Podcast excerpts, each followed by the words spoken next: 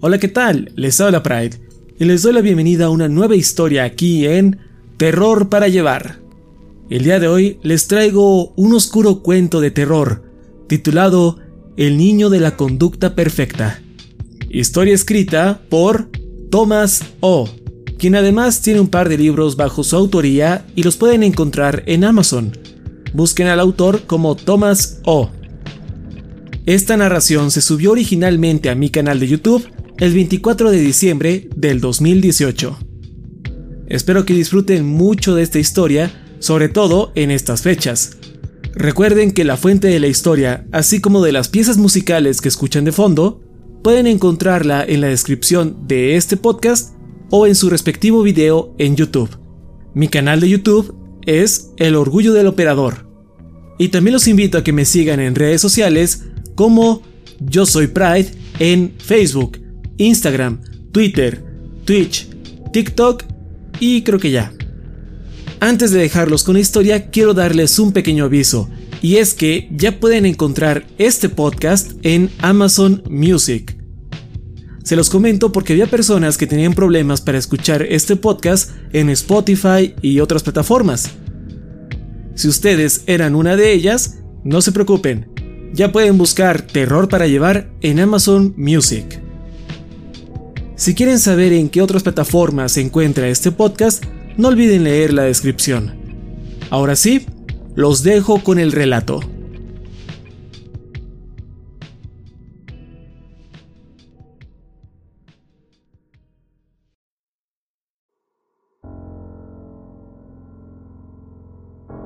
Había una vez un niño que se portaba perfectamente bien. Se llamaba Miles y tenía tan solo 8 años de edad. Hacía todo lo que los niños buenos supuestamente hacen, casi todo el tiempo. Se comía sus vegetales, a menos que fueran zanahorias. Hacía todas sus tareas, excepto por aquella ocasión en la que se le olvidó una. Siempre era amable con sus amigos, a menos que contaras esa vez cuando le gritó a un compañero de clase, Tony. Y nunca les contestaba a sus padres ni se enojaba con ellos, con unas raras excepciones. Sí, era casi perfecto, y sus padres amaban criarlo, casi siempre. Ese niño existió hace más de 30 años, y de cierta forma aún existe. ¿Quién es el niño? Soy yo, y siempre será parte de quien soy. Puedo recordar todas las transgresiones que cometí cuando niño, no solo porque son muy pocas, sino porque moldearon mi vida de una manera que no se pueden imaginar. De todas mis malas acciones, la que sobresale fue la última vez que le grité a mis padres. Lo gracioso es que, aunque recuerdo estar enojado y cada palabra que dije, ya no sé por qué estaba molesto en primer lugar. Por más que lo pienso, no puedo hallar la razón. Ahora como adulto puedo decirte que no es algo relevante, pero estoy seguro que en ese momento se sentía importante. Ocurrió dos días antes de Navidad. Mis palabras se sentían ajenas conforme salían de mi boca, probablemente porque nunca había dicho algo así antes. Largo, ya no los quiero aquí. No me hablen nunca más. Pude ver el dolor en el rostro de mis padres conforme espetaba mi capricho. Incluso ahora, me sorprende el impacto que una rabieta de un niño de 8 años tuvo en ellos. Su consternación se mezclaba con sorpresa al escuchar cómo me desahogaba. Mi madre lucía confundida, triste y enojada. La expresión en el rostro de mi padre era más complicada de leer, pero sabía que no estaba contento. Lamentablemente, esas caras son de las últimas memorias que tengo de ellos. Sus ceños fruncidos están marcados en mi mente.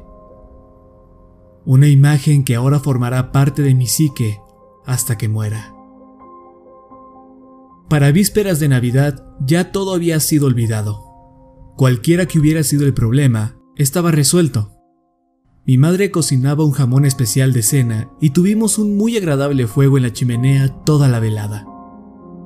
La casa se sentía cálida, muy cómoda y después de la cena disfruté una deliciosa taza de chocolate caliente con un toque de menta. Ya no creía en Santa Claus, pero eso no era impedimento para que disfrutara del espíritu navideño. Me quedé dormido viendo las luces y decoraciones del pino. Tengo el vago recuerdo de mi padre cargándome hasta mi habitación y dándome un beso de buenas noches en la frente. Desperté unas horas después, pues alguien me picaba la espalda. Despierta, niño. Era una voz que jamás había escuchado, masculina y tenía un ligero acento. Abrí los ojos de par en par conforme me giraba en la cama instintivamente por el pánico. Caí al suelo y llamé a gritos a mi papá. Estaba atrapado en la esquina de mi habitación. Podía ver claramente la silueta del hombre frente a mí. Un pequeño fulgor rojo provenía del cigarrillo que sujetaba en su mano. Me encontraba paralizado de miedo por culpa del extraño que invadió mi hogar. El hombre habló nuevamente. Cálmate, no puede oírte de todas formas. Llevó el cigarro a su boca e inhaló profundamente. Al hacerlo, su rostro se iluminó por el rojizo brillo. Pude ver sus hundidos ojos, sus sucios dedos y un largo cabello negro. Pero yo puedo oírte, niño. Puedo escucharte mejor que nadie, de maneras que no puedes comprender. Apuntó a su sien mientras hablaba. No dije nada, sin embargo, no dejaba de preguntarme quién era ese hombre. Él asintió, como si supiera exactamente lo que estaba pensando. Así que te gustaría saber quién soy, ¿eh? Bueno, soy el sujeto que está en sintonía con tu mente. El sujeto que ha estado cerca por mucho tiempo. Y lo más importante, el sujeto que le da a los niños lo que piden. Me miró directo a los ojos, invadiendo mis pensamientos. No, niño, no soy santa. Sonaba agitado. ¿Eres estúpido? ¿En verdad me parezco al gordo ese? No, niño, yo soy mucho mejor. Yo no juzgo ni discrimino. Le doy a los niños lo que piden, buenos o malos. Finalmente, reuní el coraje para hablar aunque él no parecía tener problemas en contestar mis preguntas antes de siquiera formularlas. Yo... yo no pedí nada. Mi voz temblaba. Claro que sí, querías que tus padres se fueran. Te escuché fuerte y claro. Fuerte y claro. No muy lindo de tu parte, debo decir. Diría que eso te hace un niño malo. Pero no te preocupes, como dije, no discrimino. Pero no quiero que se vayan. Él sacudió su cabeza. Lo dijiste y de verdad lo sentiste en el momento. ¿Lo escuché? No oigo a todos los niños, solo a unos cuantos. ¿Y a ti? Fue al que percibí más que ningún otro. Comencé a llorar pero el visitante no se notaba inmutado por mis lágrimas. Bueno, niño, solo quería conocerte, ver de quién era aquella voz que había estado gritando en mi cabeza por el último par de días. Se dio la vuelta y comenzó a caminar hacia la puerta. Tengo que empezar, es hora de darte tu regalo. Y de paso, yo también me obsequiaré algo. Feliz puta Navidad, niño. Lanzó su cigarro a una esquina de mi habitación conforme pasaba el umbral de la puerta. Repetía sus últimas palabras al cruzar el pasillo en dirección a la recámara de mis padres. Feliz puta Navidad. La puerta de mi cuarto se cerró, a pesar de que el hombre no estaba cerca de ella. Grité a todo pulmón por mis padres. Hasta el día de hoy, ignoro si es que fueron capaces de escucharme. Desearía contarles que salí valientemente de mi cuarto hacia mis padres. Sin embargo, solo me quedé acurrucado en una esquina, atemorizado y llorando. Intenté distinguir sonidos de alguna lucha o el grito de mi mamá, a mi papá forcejear, pero no escuché nada. Las horas pasaron y pude ver que el oscuro cielo se tornaba grisáceo y luego anaranjado. Esperé a que mis padres salieran a buscarme. El cielo anaranjado se volvió azul conforme transcurría el día, pero ellos nunca fueron a mi habitación. Un silencio absoluto yacía sobre la casa, y, aún así, solo me quedé sentado en la misma esquina. Ya era bien entrada la tarde cuando decidí salir de mi habitación. Sabía que no podía quedarme ahí para siempre. Con cuidado, abrí la puerta tan solo unos centímetros. Desde ahí, la casa parecía normal. Todo estaba en su lugar. Abrí la puerta por completo. Casi esperaba que el hombre de la noche anterior saltara hacia mí. Pero no pasó. Mi voz perforó el silencio. ¿Mamá? ¿Papá? Sin respuesta. Intentando hacer el menor ruido, avancé lentamente hacia el cuarto de mis padres. La puerta estaba entreabierta. Papá. Puse mi mano en la perilla. Mamá. Entré del todo para ver el interior. No recuerdo exactamente lo que vi. Para ser claro, estoy perfectamente al tanto del destino que sufrieron mis padres, basado en lo que se me contó tiempo después pero no tengo recuerdos de la escena que yo mismo presencié. Es un evento tan traumático que mi mente lo bloqueó por completo. Incluso hoy, cuando recreo los hechos de aquella noche en mis sueños, la escena se desvanece en cuanto abro la puerta. El siguiente recuerdo que tengo después de eso es que estoy en la acera frente a mi casa, gritando y agitando mis brazos al mundo. La familia Porter, quienes vivían al lado, presenciaron mi desesperación a través de la ventana de su sala. El señor Porter salió de su casa corriendo hacia mí. Era evidente que algo andaba terriblemente mal. Están muertos, están muertos. Era todo lo que podía decir. Lo repetí una y otra vez. La señora Porter siguió muy de cerca a su esposo y trató de consolarme en lo que su marido revisaba mi casa. Un minuto después, salió y vomitó sin reservas en los arbustos. Nadie me contó del todo qué fue lo que encontraron en la recámara, al menos no directamente. Se me explicó que una persona muy mala irrumpió en mi casa y asesinó a mis padres, aunque eso ya lo sabía. Lo que se me ocultó fue que habían sido decapitados. Las cortadas eran limpias, casi quirúrgicas. Los cuerpos yacían sobre la cama, uno al lado del otro, como si hubiesen estado dormidos cuando ocurrió. La peor parte es que no se hallaron las cabezas por ningún lado. Sus cuerpos tenían una cortada que iba desde el cuello hasta el ombligo, y varios símbolos extraños habían sido pintados en las paredes con su sangre. Más allá de dicha carnicería, no había evidencias físicas de ningún tipo. Nada de huellas digitales, cabellos o pisadas. Nada. La policía escuchó mi historia una vez que estuve listo para hablar. Descubrí después que no se me consideraba como un testigo fiable. Principalmente porque los detalles de mi relato no cuadraban con la falta de evidencias. un detective especialmente entrenado y mi nuevo terapeuta repasaron mi historia conmigo. ¿El hombre no usaba guantes?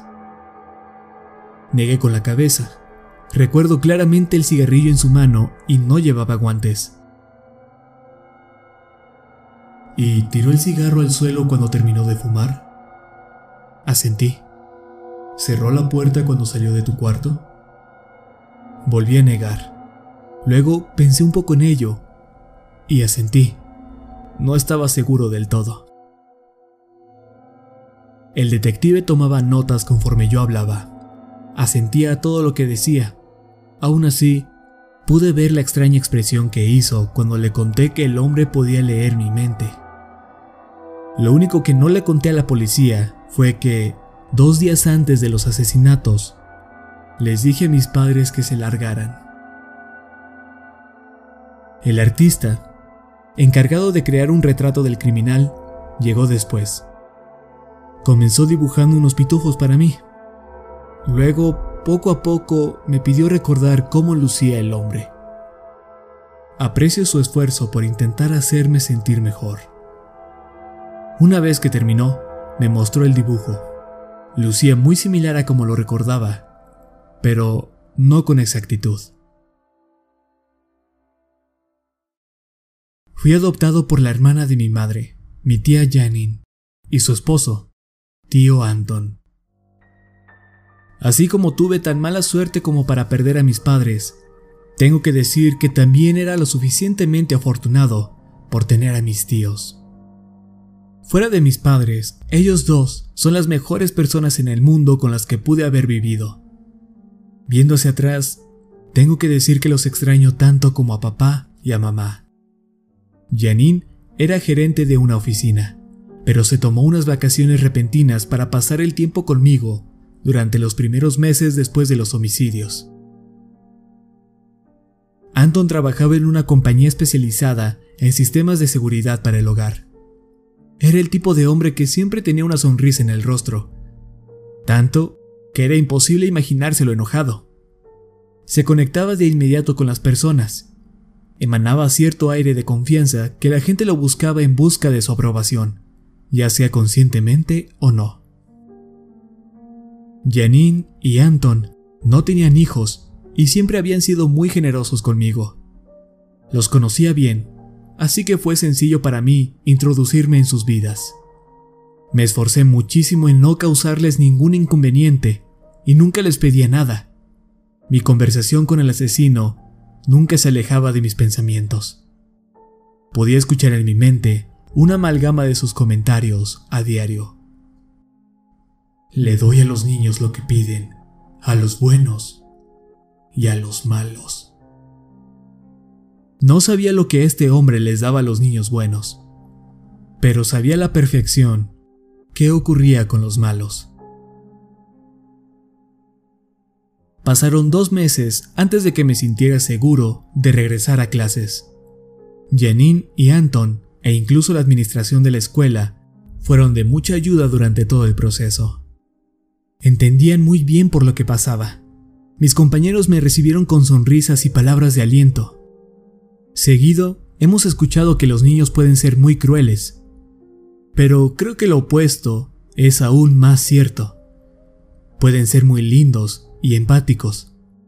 En serio no puedo enfatizar lo suficiente lo mucho que todos mis amigos me ayudaron por todo el proceso. Mi ansiedad empezó a disminuir y mi terapeuta declaró que era un gran logro para mí. A pesar de mi progreso en el aspecto psicológico siempre hubo ideas en mi mente que no podía sacar. La primera era la culpa que sentía por desear que mis padres desaparecieran. Sabía perfectamente que el asesinato de mis padres no era mi culpa. No obstante, una eterna voz me hostigaba con lo contrario. La segunda idea era que el asesino regresaría la próxima Navidad. Al principio, los adultos me garantizaban que sería arrestado en poco tiempo. Luego, cuando eso no ocurrió, se me prometió que no había manera de que pusiera sus manos en mí y que estaba a salvo. Se aseguraron de que nunca estuviera solo, y cuando Janine regresó al trabajo, solo iba medio turno para así recogerme a la salida de la escuela. También tuve dificultades para sobrellevar los aspectos más increíbles de lo que ocurrió en esa noche. Intenté convencerme de que el asesino era un hombre normal y que mis recuerdos de los elementos más fantásticos fueron mi imaginación engañándome. Sin embargo, justo como la culpa que nunca se iba, la idea de que ese hombre era más que una simple persona no desaparecía por completo. Para víctimas de un trauma, aniversarios de los acontecimientos pueden desencadenar síntomas como depresión y miedo. Para mí, Navidad era el aniversario de mi peor experiencia. Conforme el verano terminaba, Janine y Anton, al igual que mi terapeuta, decidieron que ese año no se celebraría Navidad en mi casa. Nadie sentía que estuviera listo para ella. Y tenían razón. Dado a que la Navidad de ese año la pasaríamos como si fuera un día cualquiera, me organizaron una enorme fiesta de cumpleaños en octubre, cuando cumplí nueve. Tuvimos juegos inflables, ponis e incluso un mago. Todos, incluyéndome, la pasamos grandioso. Era probablemente la primera vez en diez meses que sonreí. Claro, lo había hecho antes, pero me refiero al tipo de sonrisa con la que no te puedes confundir. Al verla, sabes que esa persona es realmente feliz. Por desgracia, la alegría de mi cumpleaños no podía ser eterna. Inevitablemente, señas de que la Navidad se acercaba comenzaron a salir por todas partes después de Halloween, y mi ansiedad fue en aumento. Aunque no íbamos a celebrarla, la Navidad era imposible de ignorar. Luces, adornos en las tiendas, comerciales de televisión, villancicos saliendo de la nada. ¿Cómo podría uno evitar todo eso? Aunque esos presagios no se podían evitar del todo, Janine y Anton se esforzaron en minimizar mi exposición a dicha festividad. En lugar de ver la televisión, Anton me enseñó a jugar ajedrez. Lo jugábamos a diario durante las noches. La mayor parte del tiempo, no me llevaban a ninguna tienda y me mantenían en casa. Esquivar todos los posibles detonantes de mi trauma ayudaban hasta cierto punto pero no podía deshacerme de ese sentimiento que apretaba mi pecho cada día al despertar. Todo iba bien hasta la mañana del 21 de diciembre. Como mi tía Janine se había quedado en casa a cuidarme, pasó demasiado tiempo dentro. Después de nuestro quinto juego de mesa, se hartó. Lanzó las cartas a un lado y dijo, ¿Sabes qué, Miles? Hemos estado aquí demasiado tiempo. Salgamos un poco. Iremos por algo de helado. Un pequeño paseo no le hace daño a nadie, ¿verdad? Sonreí en respuesta. Ok. El helado sonaba bien, incluso a mitad de diciembre. Tía Janine, quien es sociable por naturaleza, mantuvo la conversación por todo el trayecto hasta la nevería. Supongo que esa era su forma de distraerme de todas las decoraciones que había en la calle. Y funcionó. Pregúntale a un niño sobre su superhéroe favorito y estará bastante ocupado hablándote de él, incluso los tímidos. Llegamos a la tienda. Yo pedí una doble porción de chocolate brownie. Nos sentamos a disfrutar nuestros postres mientras mi tía continuaba la conversación. Tan solo por un momento, el brillo de un anuncio navideño de una tienda cercana entró por la ventana y llamó mi atención. Tenían un póster de tamaño real con un santa a punto de entrar por una chimenea. Luces rodeaban la imagen y deletreaban la frase, ¿qué vas a querer esta Navidad? Intenté apartar mi vista, pero las coloridas luces nublaron mi visión. Se hicieron más grandes hasta que por fin se mezclaron en un solo fulgor blanco. ¿Miles? ¿Miles? La voz de mi tía sonaba cada vez más preocupada. De repente, me di cuenta que me había estado llamando por varios minutos. Dejé caer mi copa de helado. Solo los quiero de vuelta. Entonces, lágrimas comenzaron a derramarse por mis mejillas. No podía pensar en ninguna otra cosa. Mi tía me sujetó rápidamente. Oh Dios, Miles, lo siento. Me abrazó fuertemente y yo a ella. Esto fue una mala idea, lo siento mucho, cariño. Lamento haberte traído. Fue estúpido de mi parte. Lo siento mucho. Yo también los extraño. Le tomó al menos 15 minutos el tranquilizarme. Dejamos nuestros helados sin terminar.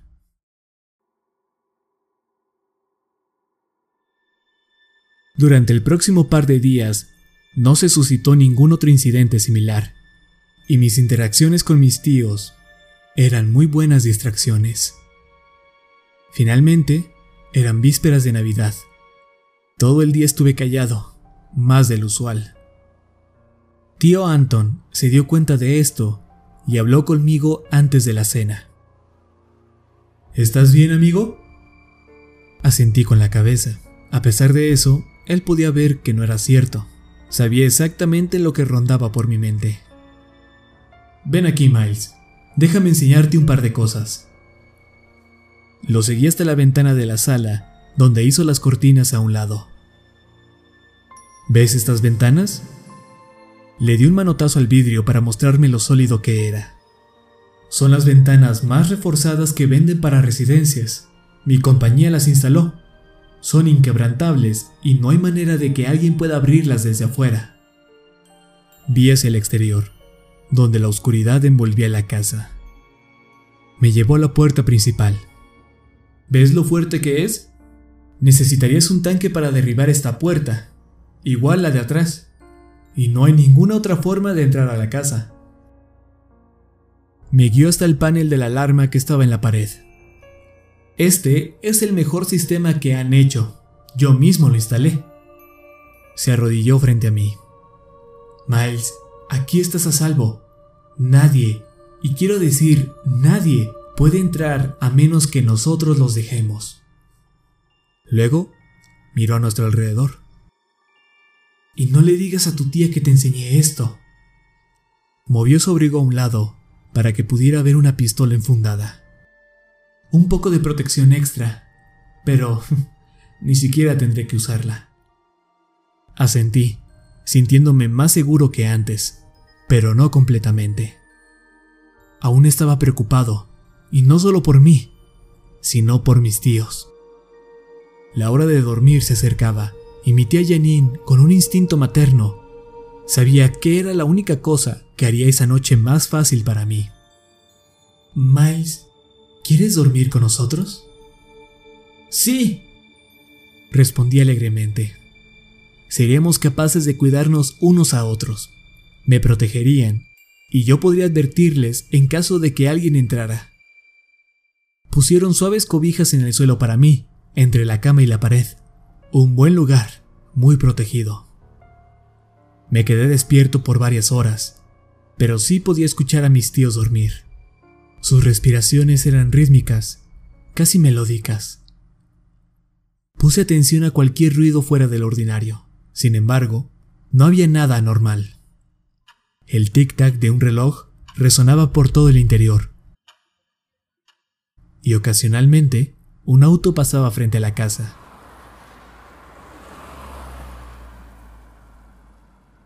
Finalmente, mi cansancio se sobrepuso y comencé a dormitar.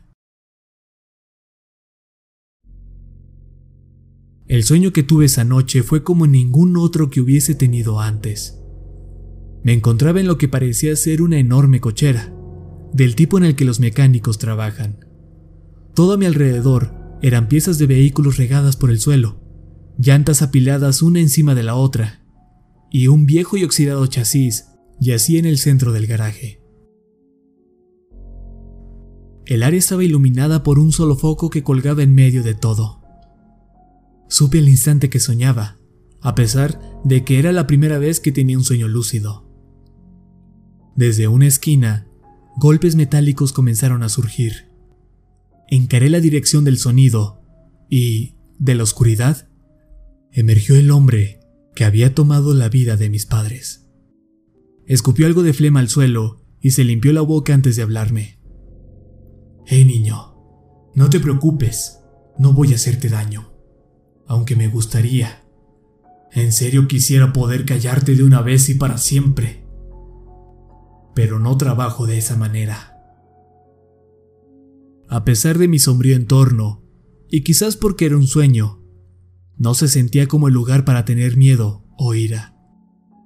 Al contrario del año pasado, fui capaz de hablar de inmediato. ¿Por qué quieres callarme? Apenas si hablo.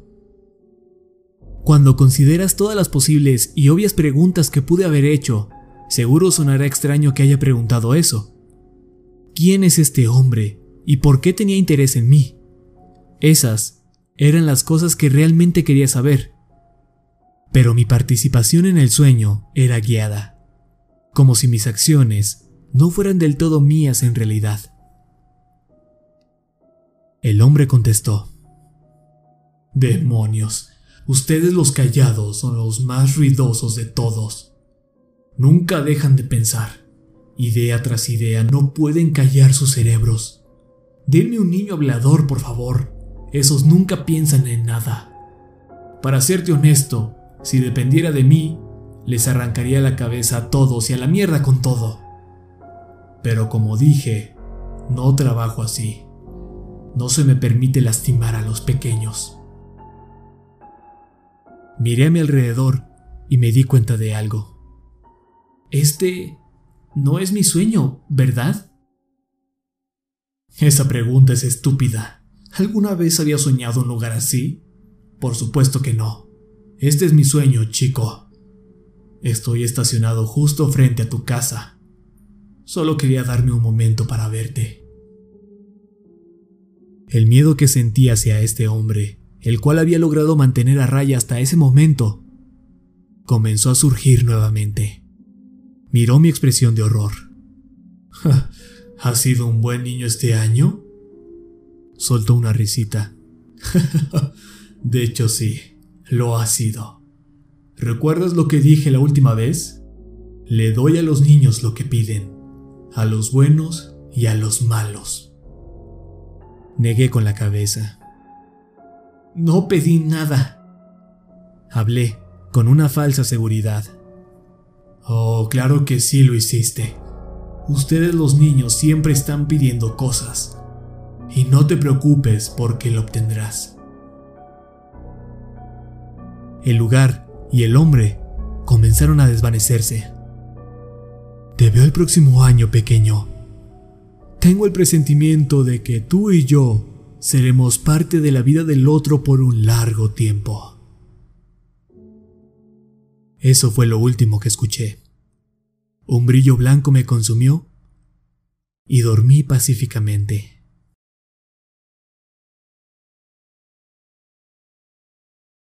Mis ojos se abrieron.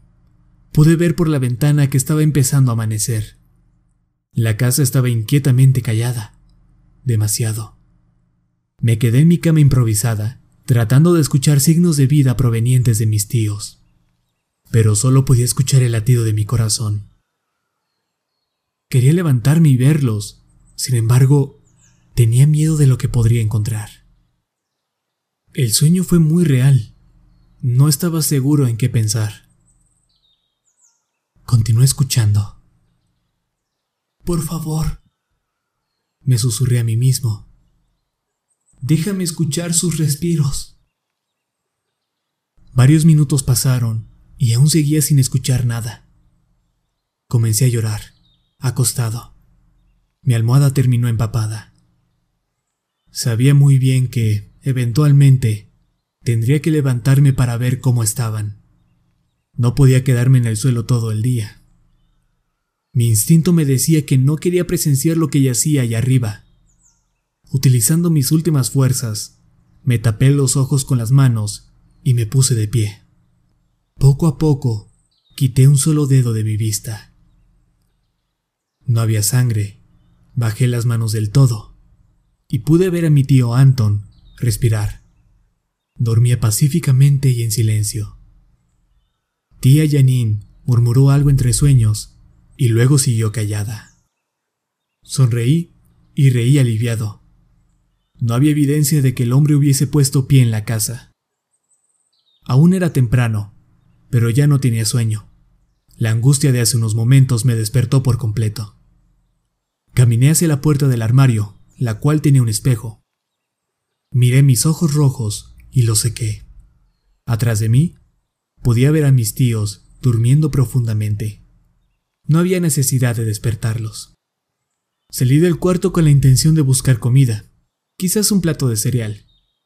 Crucé el pasillo, pasando el panel de la alarma en la pared. Todas sus luces brillaban en verde. Las puertas y ventanas estaban intactas. Nadie pudo haber entrado. Completamente relajado pasé por la sala hasta el comedor. Fue ahí cuando lo vi, justo encima de la mesa.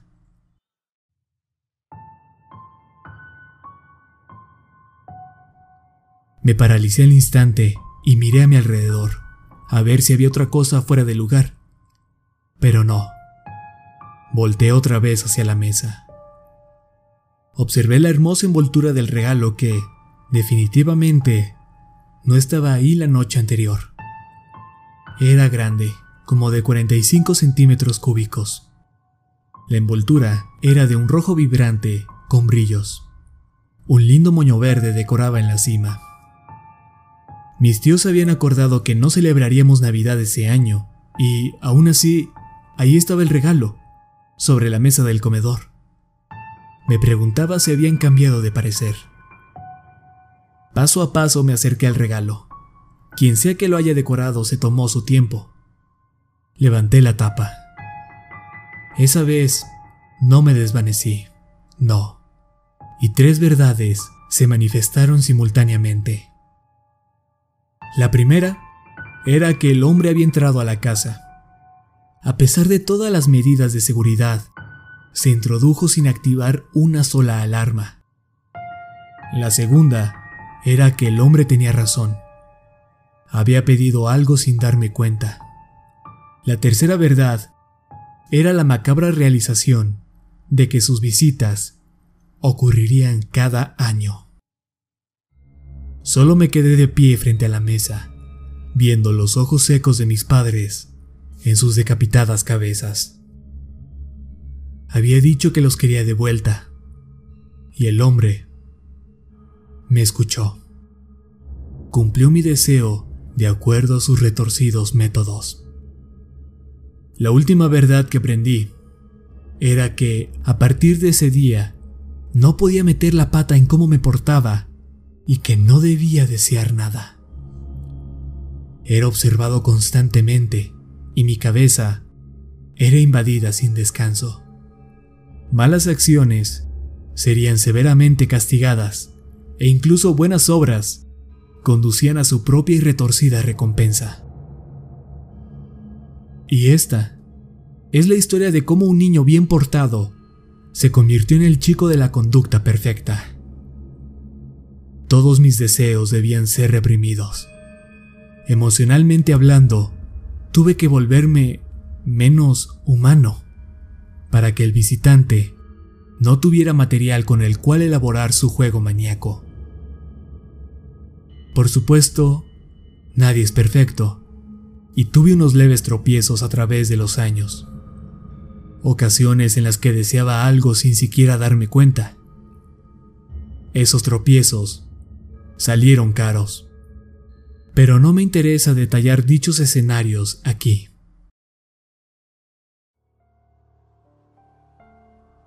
Creo que ya he hablado suficiente de mí por hoy. Estoy exhausto. Aún así, déjenme decirles que después de estos 30 años, ya no tengo miedo de por fin decir, quiero que todos los dolorosos recuerdos se vayan. Ya no los quiero incluso lo dije en voz alta. Quiero que se vayan mis memorias. Ah, hace frío afuera y se está haciendo tarde. Creo que me prepararé una taza de chocolate caliente con un toque de menta antes de dormir. Eso me hará feliz. Por primera vez en décadas, estoy tranquilo y en paz. Al ver por la ventana puedo discernir las hermosas luces sobre los techos de las casas vecinas. Creo que nunca pude apreciar lo festivo que hacen lucir todo.